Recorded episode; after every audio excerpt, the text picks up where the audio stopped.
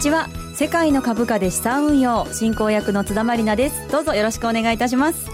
番組パーソナリティはこの方。国際テクニカルアナリストの福永博之さんです。こんにちは。よろしくお願いします。よろしくお願いします、はい、そしてマネースクエアジャパンシニアコンサルタントの比嘉博さんです。こんにちは。よろしくお願いいたします。よろしくお願いします。今日はこのお二方とともにお送りしてまいりますさあこの番組は足元のマーケット展望投資戦略の解説日経平均など世界を代表する株価指数のレバレッジ取引のコツとツボも伝授する盛りだくさんの投資情報番組です。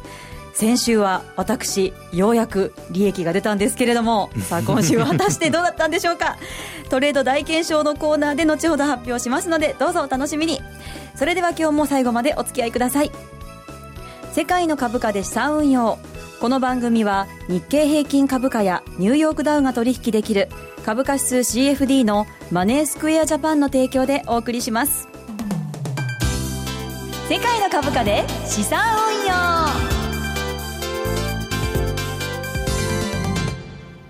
それでは最初のコーナーに行きましょう。題してマーケットの見方。このコーナーでは足元の相場分析今週の展望について解説していきます。まず日経平均などの指数を見てみましょう。比嘉さんよろしくお願いします。私なんですね、はい、ちょっと今前振りがなくてドキッとしたんですけど今日ね芦田さんがお休みなんですね。そうですね、はい、えっ、ー、と現物の方がですね日経平均27円14銭安い1万6492円15銭という形で今日の、えー、現物の取引は終了、はい、そして、えー、株価指数 CFD の方ですね。日経225の方が、えー、こちらが、えー、現在のところ1万6420円、はい、まあ、プラス60円ということで、えー、今のところ推移しているという状況になりますね。はい。それでは足元の相場や今週のマーケットのポイント比嘉さんお願いします。はい、えー、まあ先週放送終了後からといいますか、まあ、もうあのアメリカの方ブラックアウト期間ということでですね、はい、要人からの発言はだめよという期間に入ってしまったがために、まあ、どちらかというと、えー、ウエイトというか市場の目線というのが、まあ、日銀どうなのよというところに向けられてたかなと。はい、でまあ、そこでまあ伝わってきたのが某日経新聞さんからはもうマイナス金利の深掘りプラスまあ、あのスティープ化ですかね。っていうような話、まあ、あのスティープ化っていうとわかります？津田さんどういうことかィープ化どういうことですか、うん、えっと、金利っていうのはやはり長ければ長いほど金利って高くなるものなんですね、はい、で手前は金利が低いと。でこの金利差長短の金利差を使って金融機関っていうのは収益を上げるというのが一般的な構造なんですけど、えー、っと今のところ日銀がいろいろと国債を買ったりとかしてるんで、はい、長期の金利も短期の金利もほぼフラットになってたと。はいいう状況。ですんでそう考えた時に金融機関からもだからいろいろとブーブーというようなですねクレームが出てくる。それをまあそういった健全な形で長いところは長いなりの金利に持っていきましょうよと。っていうことはですね長めの国債、はい、これの買い入れを減らしてっていうことを意味するわけなんですね。はい。でこれまではまんべんなくいろいろと買ってて今のこの金利水準というのが維持されてたのでこれを、えー、やめてくるんじゃないこの合わせ技でくるんじゃないかというふうに言われてるんですけどとはいえ金利って以前ですねあの神様と言われた FRB の議長を務めた、はいえー、方がですねやっぱり金利がちょっとおかしな動きをした時に金利ってやっぱ中央銀行でもどうすることもできないみたいな発言がやっぱあったわけですよ。はい、ってことを考えるとじゃあそういうふうにやりますよって日銀が仮にその通りに発表したとしてもマーケットはそういう感じでうまく動くかどうかっていうのは微妙。はい、ってことになるとやはり日銀っていうのはもうやる手がですねかなり限られてきている限界に近いんじゃないのみたいなところでは、はい、やっぱり不安を覚えるかなという中にあって、まあ、先週って確か、えー、月曜から木曜までですかね、はい、ETF の帰りも733億円の4日間約3000億円投入したにもかかわらず、えー、週の平均週で見ると400円以上マイナスと。下げてたんですよね。いうようなところがですね、まあ、ちょっと今後の日銀に対しての不安を露呈しているような感じなのかなという気がしますね。でじゃあアメリカってどうなのということを考えた時今、まあ、明日明後日で日米で続いて出てきますと。アメリカの場合は、まあ、今回据え置くんじゃないのというような話がもう市場コンセンサス。CME のこの番組でもよく出す CME のフェドウォッチの確率で見ても、はい、もう9月は15%なんでほぼほぼないだろうというふうに言われてるんですが、とはいえあれだけですね FRB の副議長のフィッシャーさんという方とをはじめとしてですね、タカ派的な発言が相次いでいてそうですよ、ね、これで何もないってことになったら、はい、今度イエレン叩きイエレンバッシングっていうのも起こらないとも限らないですし、えここに来てアメリカの10年債って1.7%ぐらいまでかなりアメリカの歴史からすれば低いんですよこの金利、はい、でも割とその長期金利っていうのが上昇してる。さらには、えー、ライボっていうのがあるんですけどロンドンインターバンクオファードレートの3か月ものを見るとこれがまあ今えー、0.7%ぐらいまで結構上がってきてい。るということを考えれば、ちょっと日本はずっと金利どのターンもあの期間を区切ってもまあ、金太郎飴状態とい。うようなところだったんですけど、はい、アメリカは徐々に金利がそういうふうに立ち始めてる。長いのは長いなりに立ってきてるということを考えるとなんか利上げの素地は整ってきてるかなとそう考えたときにだからそう、あのー、まだ2つのですねプライマリーディーラーと呼ばれるようなところもですね今回利上げがあっても不思議じゃないんじゃないの。まあそれはそうなったらそうなって多分サプライズでアメリカ株にとっては向かい風と。そうですよね。仮に据え置きでも声明文あるいはイエレンさんの記者会見で、はい、近いうちの利上げを示唆するような文言発言があればそれはそれで、やっぱりですねアメリカの株にとってはちょっとまた向かい風になるかなというような感じになるんですがもうただそうは言ってももうここまで来ると結果を見てそこから動いても全然問題ないんじゃないかなってそんな気がしてますね。そうですね。とりあえず結果待ち日米ということですが、はい、福永さんはどんなふうにご覧になってますか？いや確かにそうですよね、はい、でも津田さんのポジションからすると、はい、利上げあった方がいいんじゃないですか？そうですね。現在の私のポジションから言うと ぜひ利上げお願いしたいんですけれども。まあね実際にあの、はい、利上げして株価が下がるかどうかはまあ別としてもそうですね。今の見方としてはどちらかというと、えー、そういうふうに見られてますからね、はい、まあ、なのでそういう意味ではあの今ショートポジションを持っている津田さんからすればやっぱり利上げかね何かとにかくニューヨークダウが若干下がるような方向でっていう話ですよね。はい、個人的には。であのまあ今もうあの比嘉さんがいろいろ詳しくお話ししてくださったので、はい、まあ基本的にはあの日銀の政策にしろ、はい、それからあのまあ FOMC の結果にしろですね、はい、マーケットでもうあの噂されてる話はほぼあのお話ししていただいたので今あの一方でちょっとこうまたまたお騒がせの報道機関、ええ、あのブルンバーグなんかがですね、あの、言っているところで見ると、伝えているところで見ると、ええ、あの、これまで ETF、先ほども ETF の話ありましたが、ETF 買ってたのをですね、あの、やめて、うん、トピックスに全部シフトするんじゃないかとか、トピックス型の ETF にね。はい。はい。なんかそんな話も出てたりしてですね。はい。で、今日、あの、まあ、あえー、火曜日のですね、あの、午前午後ともに、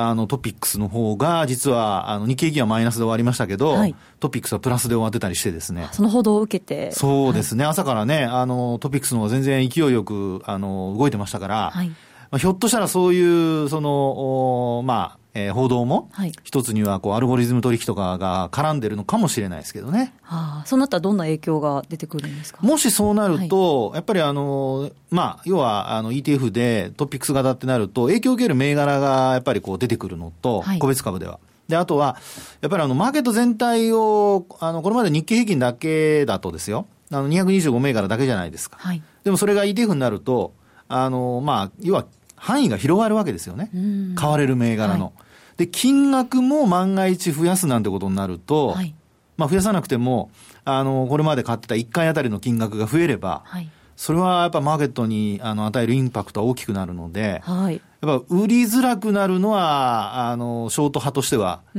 分嫌でしょうね。そうですね、えー、多分聞かないって分かってても、やっぱり嫌なんですよ。聞かないとなね。ただまたそうなってくると、はい、どうして中央銀行が株式市場にそこまでですね、ええ。肩入れするのと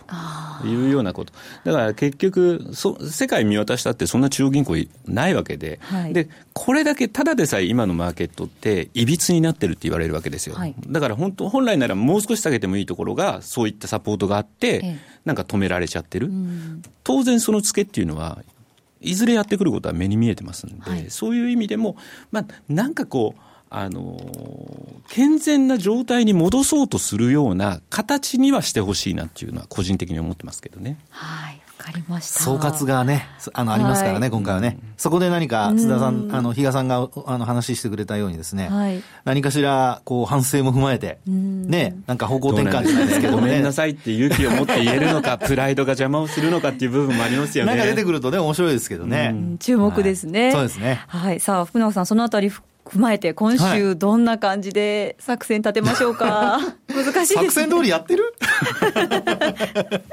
作戦聞くのはいいけど、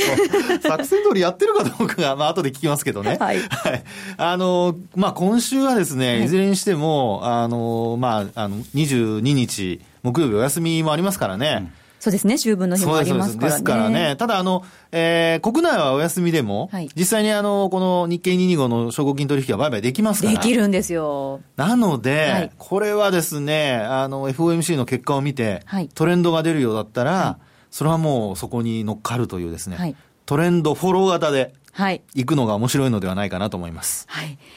変にこうね、はい、予想せずに、もうトレンドフォローで 乗っかっていくんですね、す波に、はい、あの変にね、決め打ちしてポジション持たないでね。ぐさぐさ。はい、わかりました。いいかなと思います。以上、マーケットの見方のコーナーでした。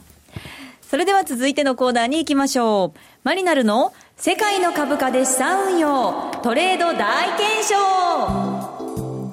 先週はようやく1週間プラスというふうになったわけなんですけれども、まだまだねトータルで見ると少しマイナスということで今週はどうだったんでしょうか。それでは発表します、はい、今週はダカダカダカダカダカ ダン。1万1900円ほどのマイナスでした。これは実現損じゃないんですよね。そうですね、ね、まだ、はい、今の評価損っていう形ですね。評価損ですねはい、じゃあちょっと1週間のどんな感じで取引したのかなんですけれども、はい、まずニューヨークダウ、えー、先週火曜日の夜に OCO で先週福永さんからトリプルトップになってるよっていうお話をね聞いたのでトリプルトップのネックラインあたり1万8300のあたり。そして前日なんで先週の月曜日の安値の少し下1万7995のあたりですね。のあたりに、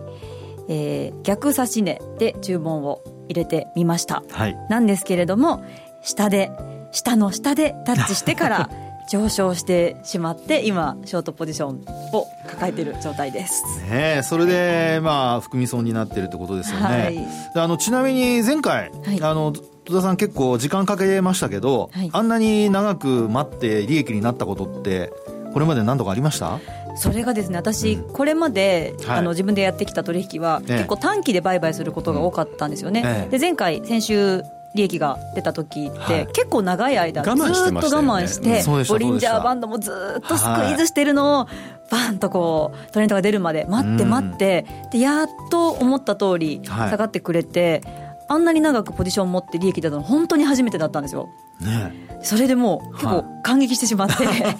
ちゃんと大きな流れを掴んでいれば長くポジション持ってて、こうやって利益が出ていくんだなと。途中マイナスになる場面があっても、はい、やっぱりトレンドにしっかり沿ってポジションを持っていればそうなんですよね。ね。でちょうどね前回もあのニューヨークダウでお話したように、はい、あのまあ、買い戻したところっていうのはちょうどサポートラインになってたところだったんですよね、はい、で今回、あのまあ、逆差し値を入れてはいるんですけど、はい、ちょっとあの、えーまあ、1時間足を津田さんは見てたみたいなんですが、はい、あのできれば冷やしも一緒に見てほしいんですよね。そのフレーズどっかで私使ったような気がします。やっぱり比嘉さんからも言われてましたね。先々週同じようなことをなんか言ってたような気がします。今私の耳にねタコがいる。いやいや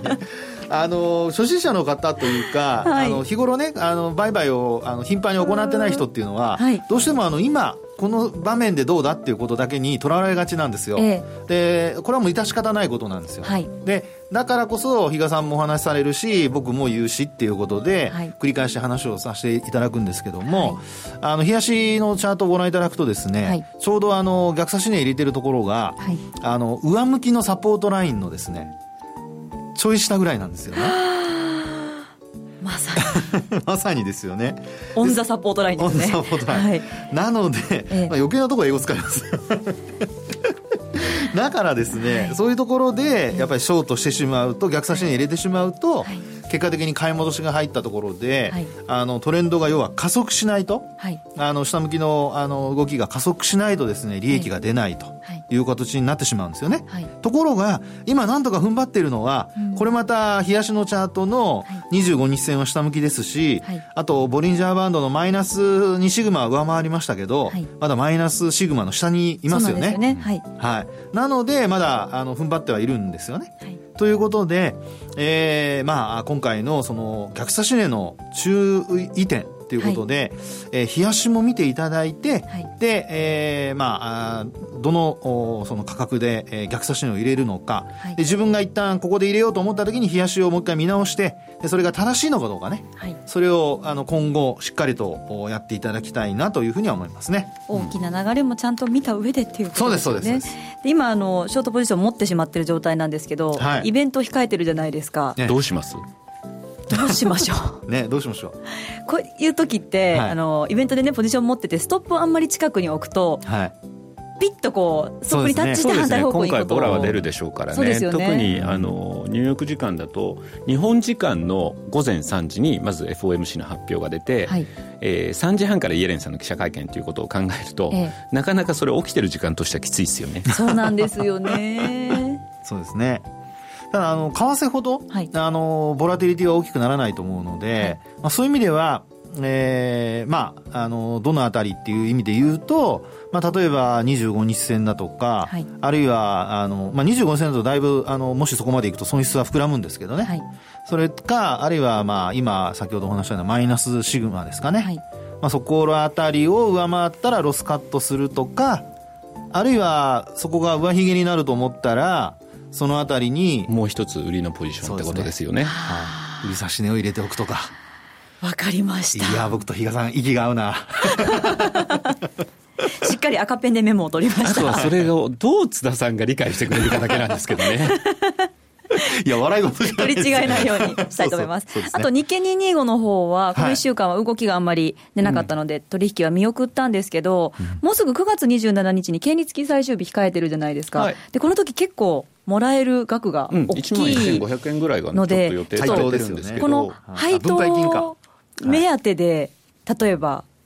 ポジション持つっていうのは、どうなんですかね？いつから持つの？っていう質問を先にしましょうか。じゃあ、イベント、終わってからですかね？そうでしょうね。はい、イベント前にまた余計なポジションを持ってですね、はい、そうしたときに今度じゃあニューヨークダウ、はい、戻り売りでまたポジション持とうと言ったときに、また余計なコストを使っちゃうわけじゃないですか。だったら、まずは日経225でもしそういうふうに考えるんだったら、はい、少しちょっと相場が落ち着くのを待って、はい、そこでその流れに乗っていくという感じでいいのかなと。いうふうには思いますね。でもう一つだからあと言っちゃうと、はい、あの今トレンド流れに乗るという意味では実はトレンドが出てるのって、はい、ダックスなんですよ。ダックス。はい、あこれはもう完全に売りのトレンド？きれいに標準偏差と ADX が、まあ、上がってマイナス1シグマの外、はい、マイナス1シグマのところに来ると叩かれてるみたいな。そんな感じで売りのトレンドが発生してるんで、はい、まあ当然このダックスも今えー、と第三四半期の経済成長、ええ、ちょっと鈍化というような見方にもかなり広がってますしなおかつあとドイツ銀行ですかね、はい、ドイツバンクに対する懸念というのも出てきてますんで、まあ、そういう意味ではですねちょっとやっぱりこの先あのこれまではしっかりとした動きが続いてた、はい、あの指数の一つなんですけどちょっとこの後またイベントに紛れてですね下を試すということも十分考えられるあの指数かなそんな気はしてますけどね。はいわかりました。まああんまり、はい、あの手を広げすぎないということも大事なので。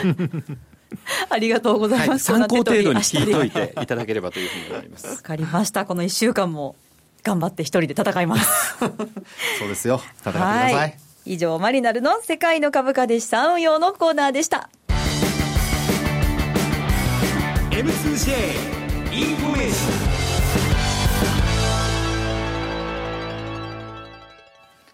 ここでマネースクエアジャパンからのお知らせです。比嘉さんよろしくお願いします。はい、えっ、ー、とまあ先ほどもちょろっとお話が出てました。はい、今週22日。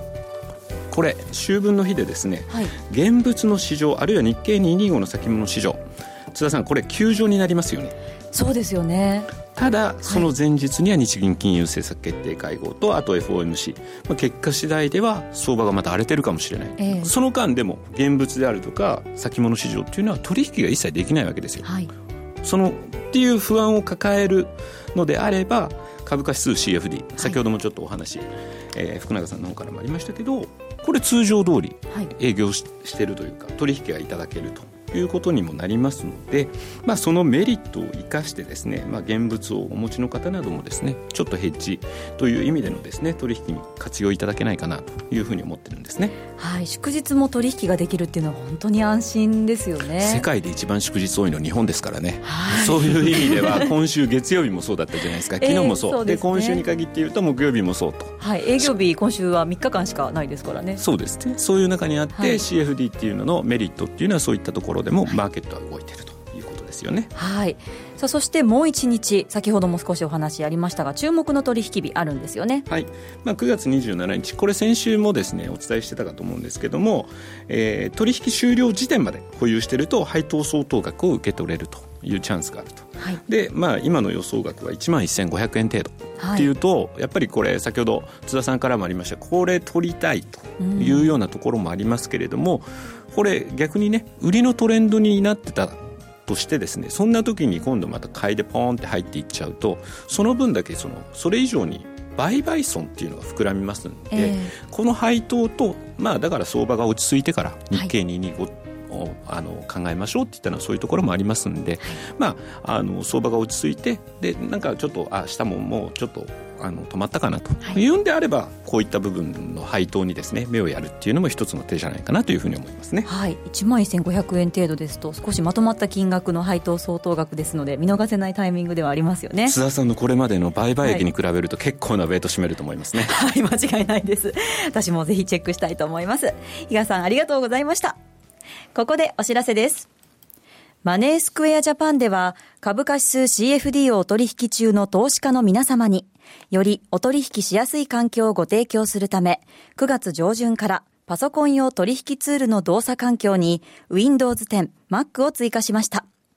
その他にも、現在実施中の M2J 株価指数スペシャルプロモーションでは、日経225やニューヨークダウをはじめとした株価指数の基礎から実践までをレベル別に学べるセミナーの開催や、最新の市況状況、売買に役立つ独自レポートの提供などを通して、幅広い投資家の資産運用を多方面からサポートしています。詳しくは、世界の株価で資産運用、番組ウェブサイトにある M2J 株価指数スペシャルプロモーションのバナーから特設ページをご覧ください。当社の取扱い商品は投資元本以上の損失が生じる恐れがあります。契約締結前交付書面をよくご理解された上でお取引ください。金融商品取引業関東財務局長金賞第2797号株式会社マネースクエアジャパン。以上 M2J インフォのコーナーでした。博之のマーケットトピック。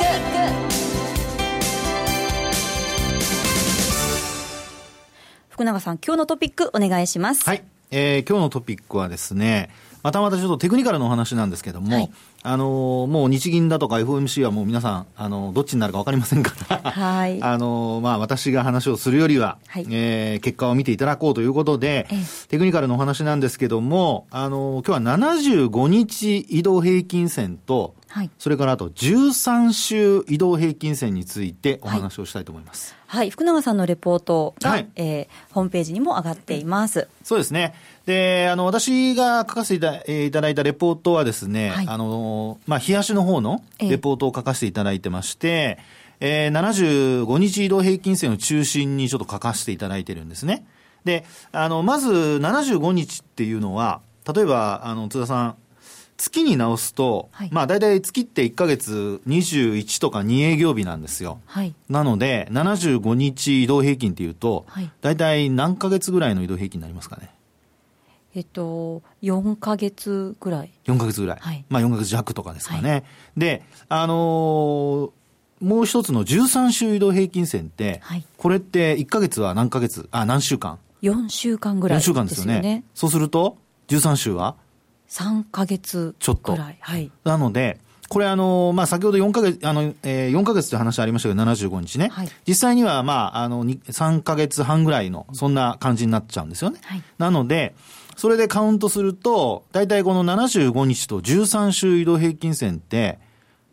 同じような値を示すことが多いんですよ。ええほぼ同じような値ね。はい、で、もちろんあの日々の値はこうずれたりすることはあるんですけど、あのー、まあ、そこで、えー、75日移動平均線をちょっとご覧いただきたいんですが、はい、あの、今週見ていただきますと、日経、あの、225の CFD ですね、証拠金取引の価格見ていただきますと、75日線のところでこれずっとサポートされていて、はい、止まってるんですね。はいはい。で、リアルタイムでも今日も実は止まってまして、で、あの、まあ、下に落ちてくる、あの、5日移動平均線を上回ったりだとかっていうところがあったりするんですよね。はい。はい。で、あの、今度一方でですね、13週を含めたその週足のチャートを皆さん、あの、もしお手元にあれば、これ現物の指数でもいいので、はい、ちょっとご覧いただきたいんですけど、はい、これ見るとですね、13週移動平均線が、なんと26週移動平均線を、はい、ほんの少しですけど、上回ってきてるんですね。はい。っていうことは、これってゴールデンクロスって言われる、まあ、いわゆるあの、まあ、買いのシグナルって言われるパターンに、まあ、今、ちょうどなりつつあると。はい。で、今週終わらないとダメなので、基本的にはこれ、あの、まあ、今日までの値っていうことですから、はい、これをあの、最後まで今週、要は、イベント過ぎてからも、この値を上回れれば、はい、ゴールデンクロスが、まあ、形成されて、はい、で、これがなんと2014年の7月以来なんですよね。ええ。ー、ということになると、はい、その2014年7月以来、これはあの、日経225の証拠金取引の価格見ていただくと分かるんですけど、はい、その後はですね、はい、2万円まで株価上昇するという、そういうパターンだったんですよ。まあ、実際にはどうなるか分かりませんけど、はい、まあ、そういうふうなあの動きが実はこうちょっと現れつつありますので、えー、えー、今の段階で決め打ちせずにというのはそういうところをですね、はい、見てほしいということになります。はい、わ、はい、かりました。まあ、イベントも控えてますし、しっかりテクニカルもチェックして。週末までのね、動きをしっかり見ていただいて、はい、はえー、確認をしていただきたいと思います。はい、わかりました。以上、福永博之のマーケットトピックをお送りしました。さあ、お送りしてまいりました、世界の株価で資産運用エンディングのお時間です。さあ、ここで番組から大事な大事なお知らせがあります。世界の株価で資産運用は、なんと、なんと、10月からお引越しします。引っ越しなんですよね。はい。毎週水曜日の夕方4時からの放送となります。ぜひ皆さん来月からも、はい、10月からもよろしくお願いします。水曜日の夕方4時ですよね。はい、はい、そうです。そしてこの秋ラジオ日経では他の番組もいろいろとリニューアルがあるそうで福永さんは明日マーケットプレス水曜日全場のキャスターとして登場されるんですよね。そうなんです。あのちょっと頑張りますので よろしかったらお聞きくださいませ。はい楽しみにしてます。頑張ってください。さあここまでのお相手は福永博之さんマネースクエアジャパン比嘉宏さんそしてマリナルこと津田まりなでした。さようならさよなら。世界の株価で資産運用。この番組は日経平均株価やニューヨークダウが取引できる株価指数 CFD のマネースクエアジャパンの提供でお送りしました。